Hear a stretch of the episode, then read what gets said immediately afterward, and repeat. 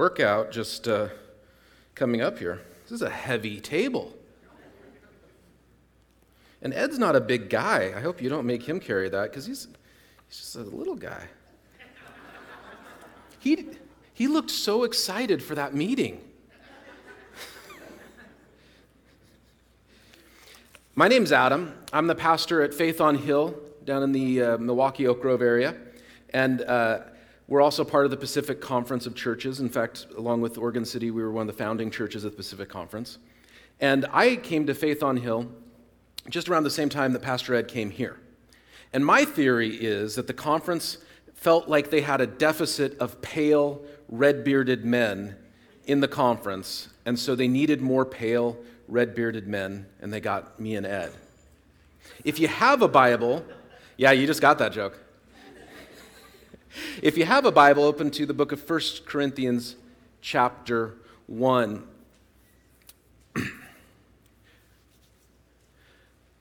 So, if you don't know who I am, which there's no reason you should, uh, my, my wife and I both grew up in Seattle. I was uh, pastoring in the UK for about five years. And uh, then I came back, and while I was still serving in churches, I, I got into grocery store management. That was my gig. And then the Lord brought me back into full time uh, staff work for churches, and uh, my wife and I served at um, churches in Washington, California, and then we came here uh, to Oregon, and we love being here. Now, you guys are talking about the grace of God, and I love talking about the grace of God. Might be my favorite thing to talk about. 1 Corinthians chapter 1, starting in verse 18, it says, The message of the cross is foolishness for those who are perishing. But to us who are being saved, it is the power of God. For it is written, I will destroy the wisdom of the wise, and the intelligence of the intelligent I will frustrate. There, uh, where is the wise person? Where is the teacher of the law? Where is the philosopher of the age? Has not God made foolish the wisdom of the world? For since the wisdom of God, for, excuse me, for since in the wisdom of God, the world through its wisdom did not know him, God was pleased through the foolishness of what was preached to save those who believe. The Jews demand a sign, and the Greeks look for wisdom, but we preach Christ crucified, a stumbling block to the Jew and foolishness to the Gentiles. But to those whom God has called, both Jew and Greek, Christ, the power of God and the wisdom of God. For the foolishness of God is wiser than human wisdom. The weakness of God is stronger than human strength. Brothers and sisters, think of what you were when you were called. Not many of you were wise by human standards. Not many of you were influential. Not many were of noble birth.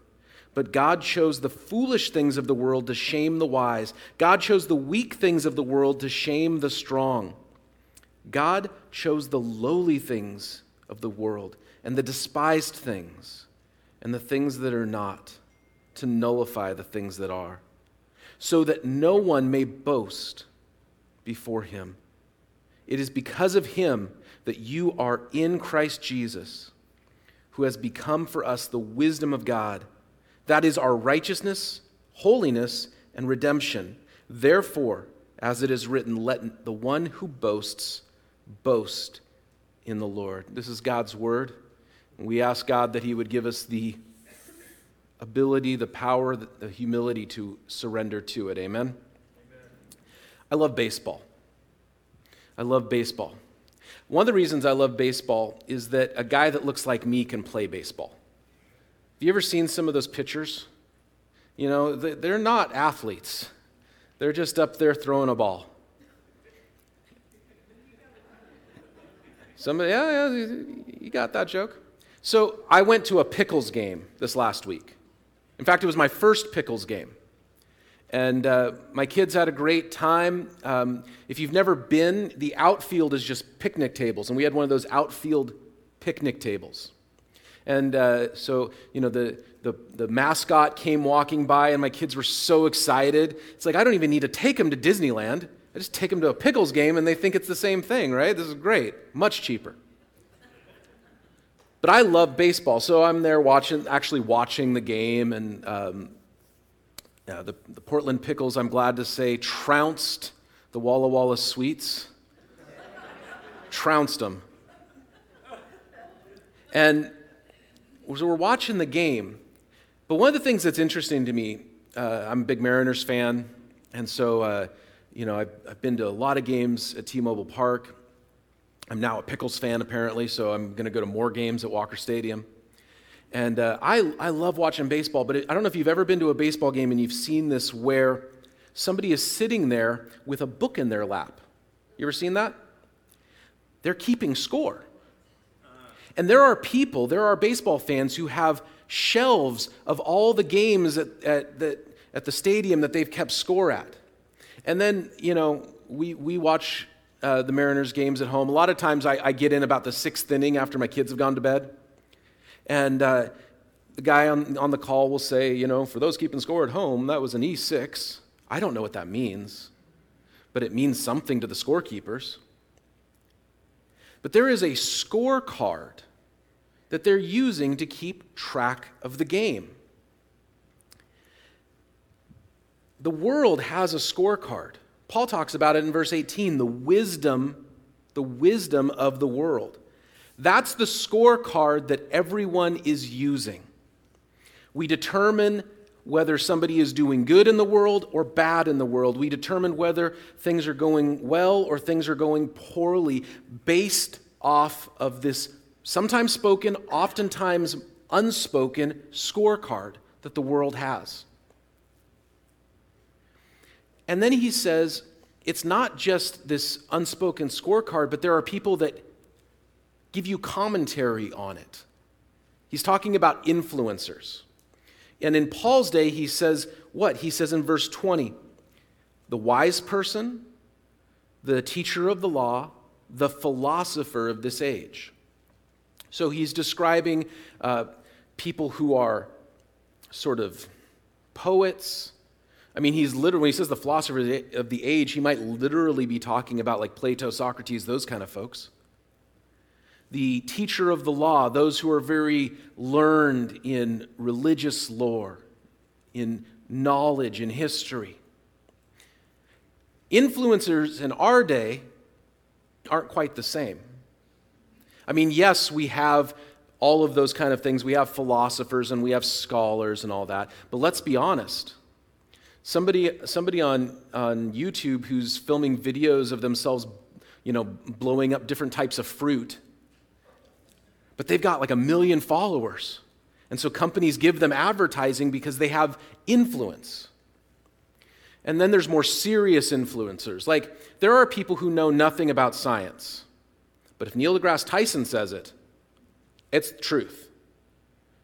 There are people who, uh, I don't know, this is obviously not you, this is just my church. But they will come on a Sunday morning angry about something that they saw on the news. And what's funny is there are some Sunday mornings where, depending on the person, they're both angry about the same thing from very different points of view because one person's watching Fox and one person's watching CNBC. And they're just telling everybody to be angry at everybody else because they're influencing.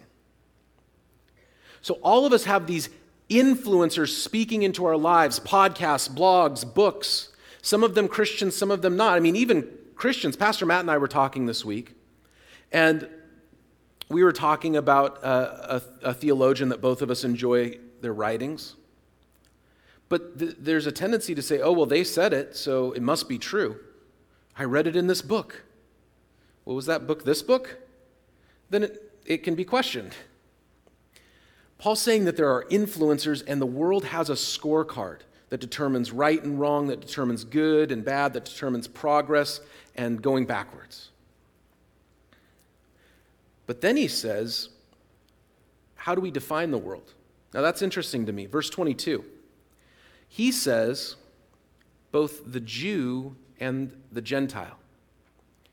And I think if we're trying to modernize what Paul is saying, like bring it up to 2021, it would be fair to say that Paul is talking about both the religious person and the irreligious person.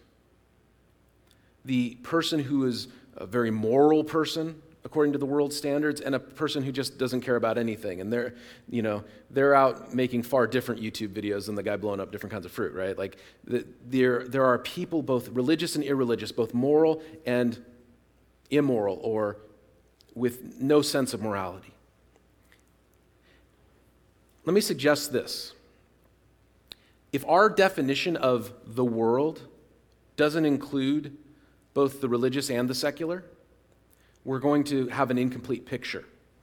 A lot of times when Christians talk about the world, right, we mean Hollywood, we, we mean um, secular philosophers, we, we mean something other than people who reject Jesus but claim morality or religion. But Paul's lumping them all together. He's saying, hey, the religious person wants a sign.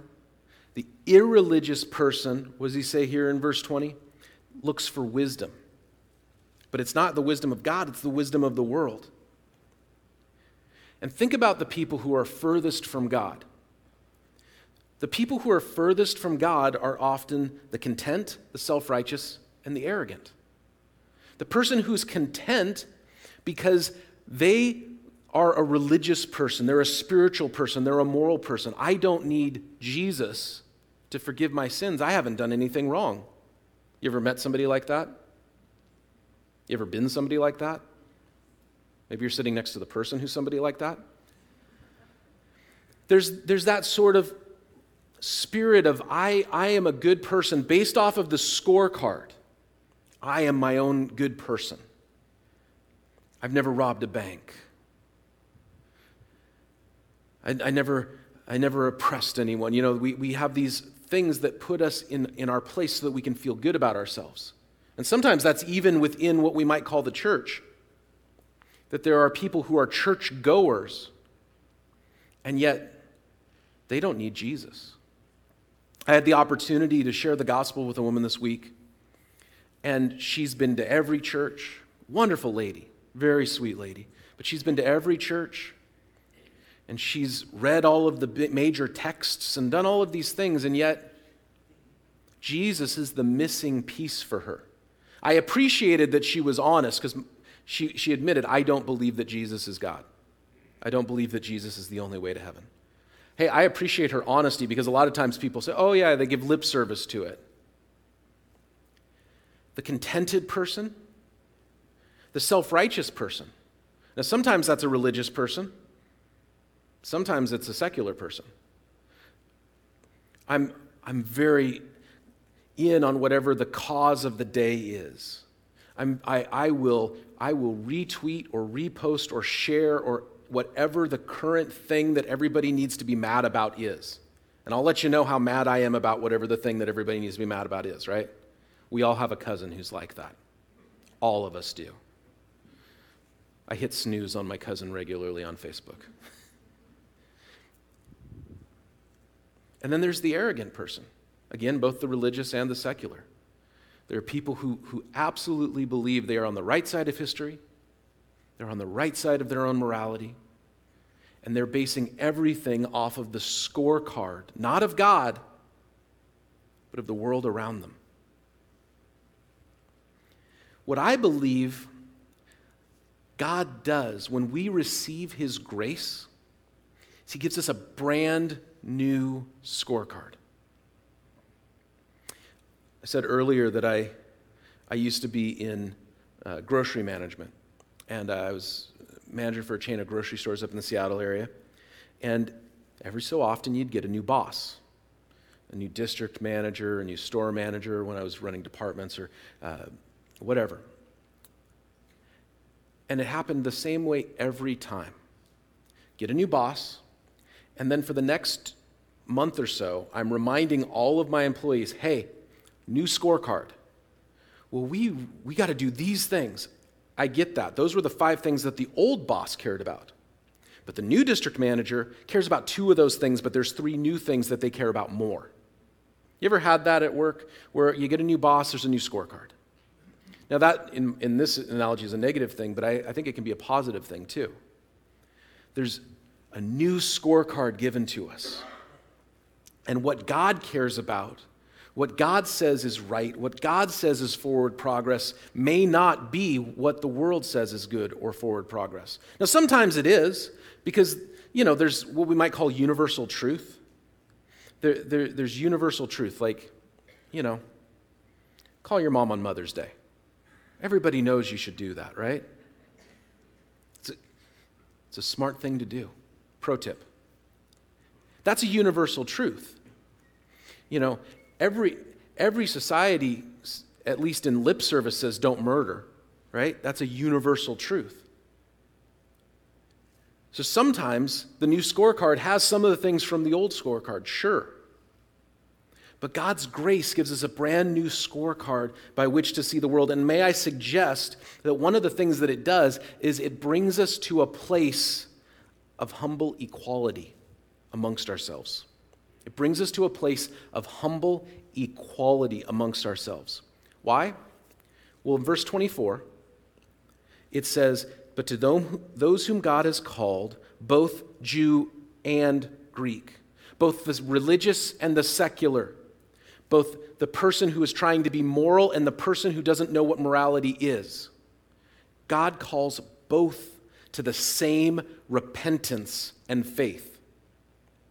You grew up in the church like I did? God's calling you to repent of your sins and place your faith in Jesus Christ for salvation. You grew up totally lost and in the, the deepest, darkest hole. God's calling you to the same repentance, the same faith. And once you realize that, then you realize hey, we're all in the same boat. It's not good people and bad people, that's the world scorecard. But there is a good and loving God, and then there's all of us who need the grace of God. When he says the weak, in verse 27, he says, But God chose the foolish things of the world to shame the wise. God chose the weak things of the world to shame the strong. God chose the lowly things of the world and the despised things and the things that are not He's talking about us. Sometimes we might think, you know, I know, I know we, we've all have faith in Jesus and the grace of God, but, you know, some of us have really got it figured out. The Apostle Paul is suggesting otherwise. And when I realize that all of us are in the same place, and all of us compared to the perfection of God, are in desperate need of Jesus. And all of us have been saved by the same sacrifice, and all of us have received the same forgiveness. Who am I to think myself better than someone else? Did anybody learn how to use Zoom in the last year? Anybody? Nobody? Yeah, yeah. So we have a, a, a guy in our church. He's a new believer. He's not a young guy. Our, our two big gospel success stories in the last couple of years one guy in his 20s and one guy in his 60s. Well, the guy in his 60s learned how to use Zoom this year, like a lot of us. We're on a Zoom small group, and he can't get his computer to work right or whatever. None of you have had this problem, of course. And in the middle of a, a church prayer small group on Zoom, he dropped an F word. Now, I, I was on mute and I looked at my wife and I said, Did he just say that? She said, Yep. I said, Okay. we moved on.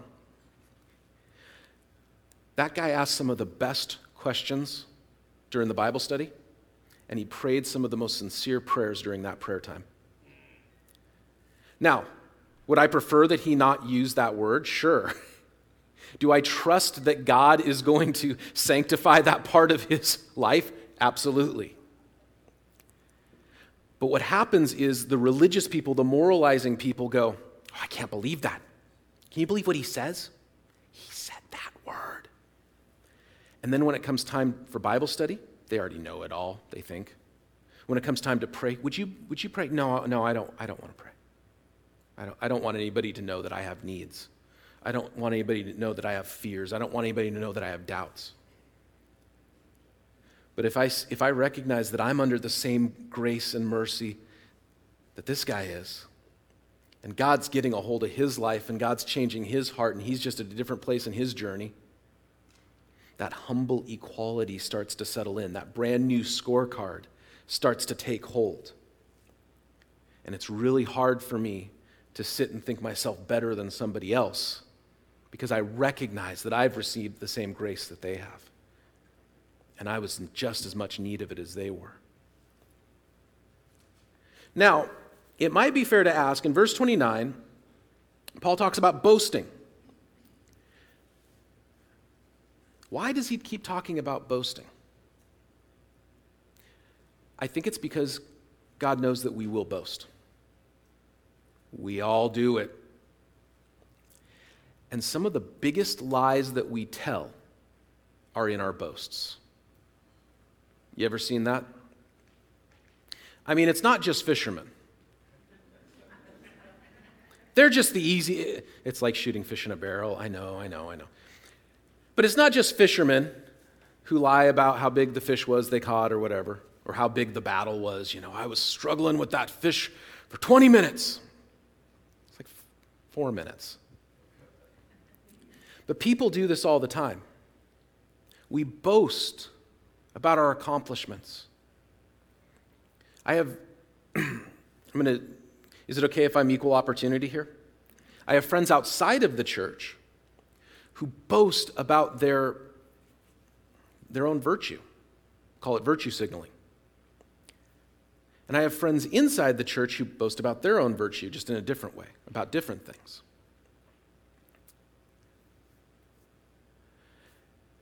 And then we tell lies about ourselves to make ourselves feel better. Instead of recognizing, hey, you know, there's a reason why in the Bible it says, Search me and know me and show if there is any hidden sin within me. It's because there is. And if I start boasting about myself, then I will use that as a cover, and we will use that as a cover. Here's all these things that God wants to work on in our lives, but because I take this one thing and blow it way out of proportion, I can then try to cover from my own sight those things. God, God's speaking about boasting because he knows we're going to boast. So, if I'm going to boast about anything, if you're going to boast about anything, uh, we need to boast about do you know how much Jesus has saving, saved me from? Saving me? That's not a word. Saved me from? Do you know how much God has forgiven me? Do you know how much I don't deserve all of the blessings Jesus has put in my life? That's the kind of boasting that's true. That's the kind of boasting that's accurate. Can I suggest something too? This is just a suggestion. You can take it or leave it or whatever. But I believe one of the reasons why people are angry in the church is that they're using the wrong scorecard. They're using the wrong scorecard. And they're, they're looking at things and going, Can you believe that? I had um, one of the guys in our church, and we were, we were meeting, and he was really frustrated at something that um, some of the younger folks in our church were talking about. And, and I was like, okay. It's, it's, a, it's, it's the political equivalent of do you prefer four way stops or roundabouts? By the way, roundabouts are awesome. But I, I did live in England for five years, so, you know, take that for what it's worth. Anyway, but he's super frustrated about it. And the reason is that these folks in our church that he's frustrated at have an opinion that he disagrees with, but it's not a biblical uh, disagreement. It's just they just believe something different about some policy than you do. What happens sometimes when we're using the wrong scorecard? I know Christians, in fact, I, I have a friend who um, would rather spend time with people who do not believe in Jesus, with people who spread deception, but they agree with him about tax policy, than he would with people who love Jesus, who we're going to spend eternity with, who have a different view than he does on said tax policy. That's it's ridiculous, right? But that's how we are. And I know Christians who would rather not be around the church because, well, I, I, just, I just can't stand being around those people who, who hold those views or whatever. And it's like, again, Jesus has saved us. And if I won't come to church because I think I'm better than the people there, then I'm not living in that humble equality of God's new scorecard of grace. And if I don't want those people in church for the same reasons, I'll stay here, but they can go somewhere else.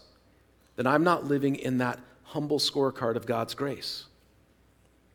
And I'll just start boasting about myself and my own goodness and whatever, and I'll lie to myself and everyone else. The only scorecard that matters is what God says. The only scorecard that matters is what God says.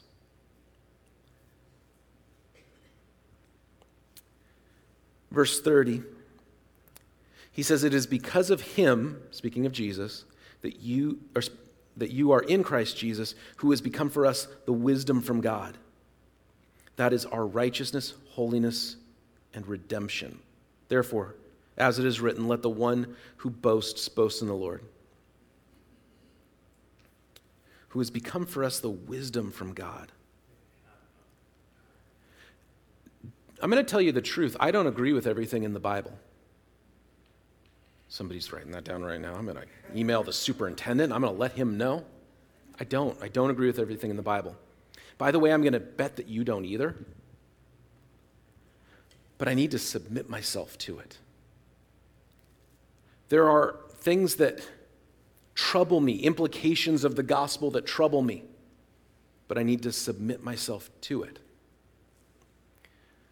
Jesus has become the wisdom of God. And sometimes the wisdom of God goes against what I would naturally think is right. And there are days where I just say, Lord, I don't understand this, but I'm going to submit myself to it. And Lord, what, what this person is saying is challenging to me, but I'd rather be where your people are and live a little uncomfortably than to go back to living under that old scorecard because I know that that's foolishness. He says, Our righteousness, our sanctification, and our redemption. I, I believe that the righteousness is that new scorecard.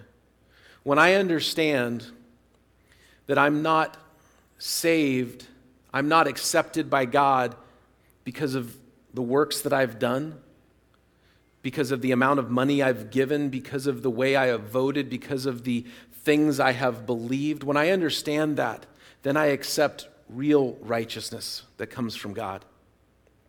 When I understand that, I stop thinking that my own morality is something to boast about, and I understand that I was the sinner that needed Jesus.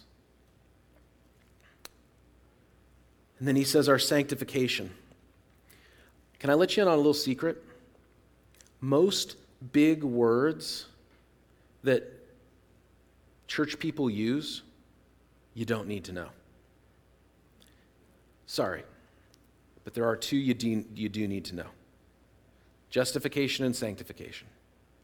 Justification is what happens when we become Christians. We are justified, we are made right before God.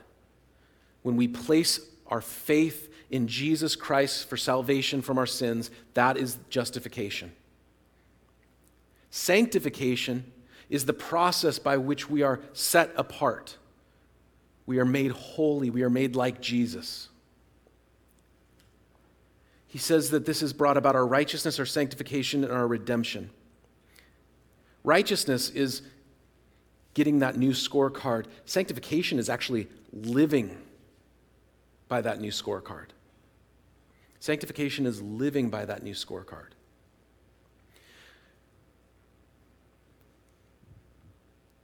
We can make a choice. We can make a choice to recognize that we're all in the same boat. And I can make a choice to say, I don't know if you noticed this, but in the before times, long ago in 2019, Christians and churches had all kinds of reason to be divided. I don't know if you noticed that. And Christians and churches and even families, you know, they were dividing along lines of age. There's young churches and there's old churches. They're dividing along terms, lines of politics. They're dividing along the lines of, of uh, cultural preference. They're di- dividing along, along the lines of American League or National League. No, just, just my, just my, okay. Pastor Matt is so wrong about that, by the way. Anyway, he's right about a lot of things, but he's so wrong about the designated hitter. It's awesome. The point is, in the before times, we had all kinds of reasons to divide. And then 2020 happened, and we got all kinds of new reasons to add to the list. Are you a masked church or an unmasked church? And then the unmasked church put up Facebook ads saying, hey, come on over here. And then sometimes the masked churches will put up other Facebook ads like, we're being safe, unlike some of those guys, right? We're finding all kinds of reasons to divide.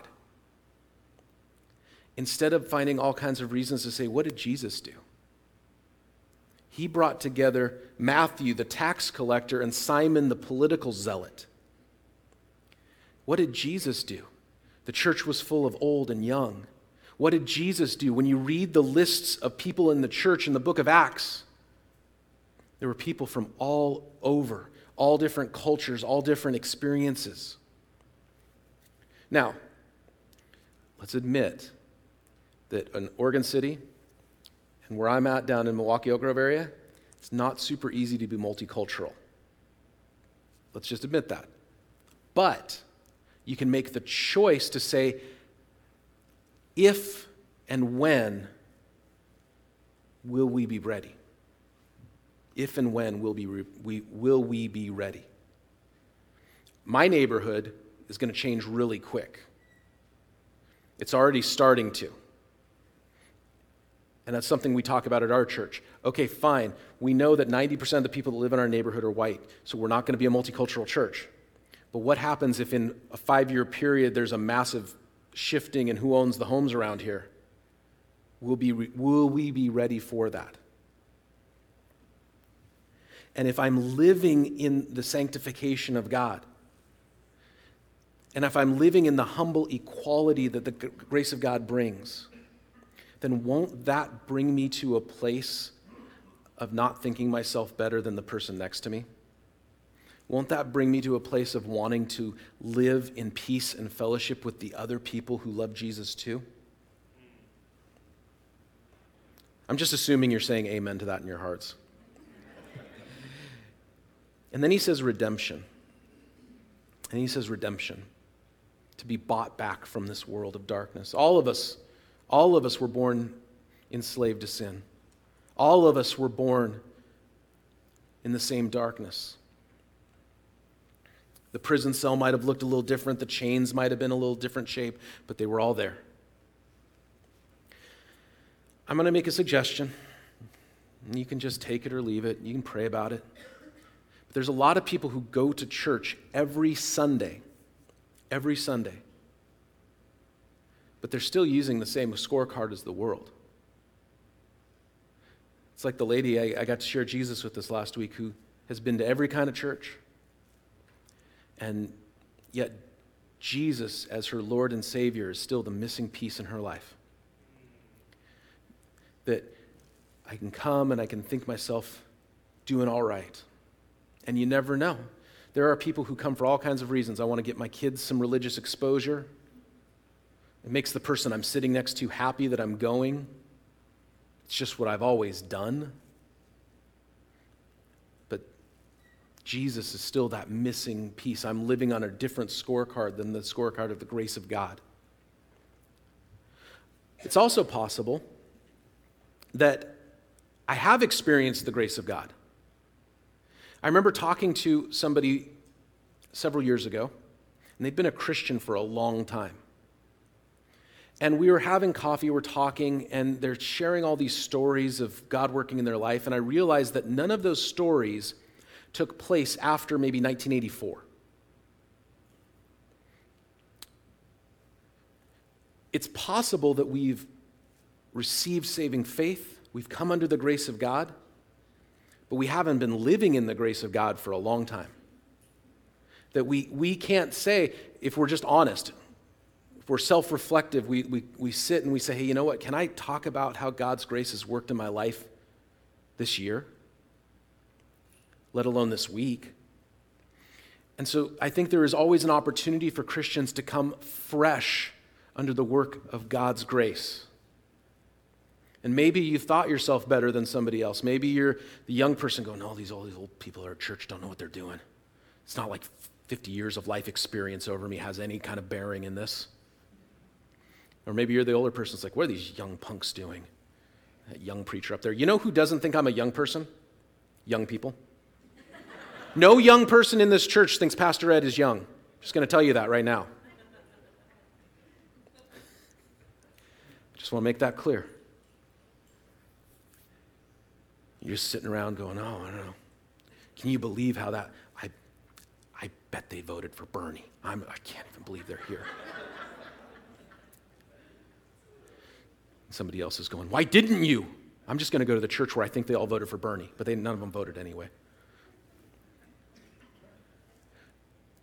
The grace of God happens once and then happens continually. Somebody asked me this week about forgiveness.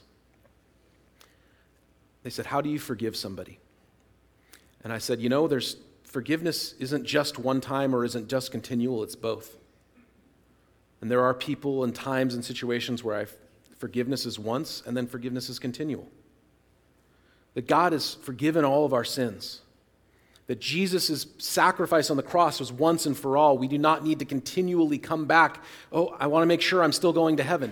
No, Jesus has forgiven all of your sins, and He really does like you.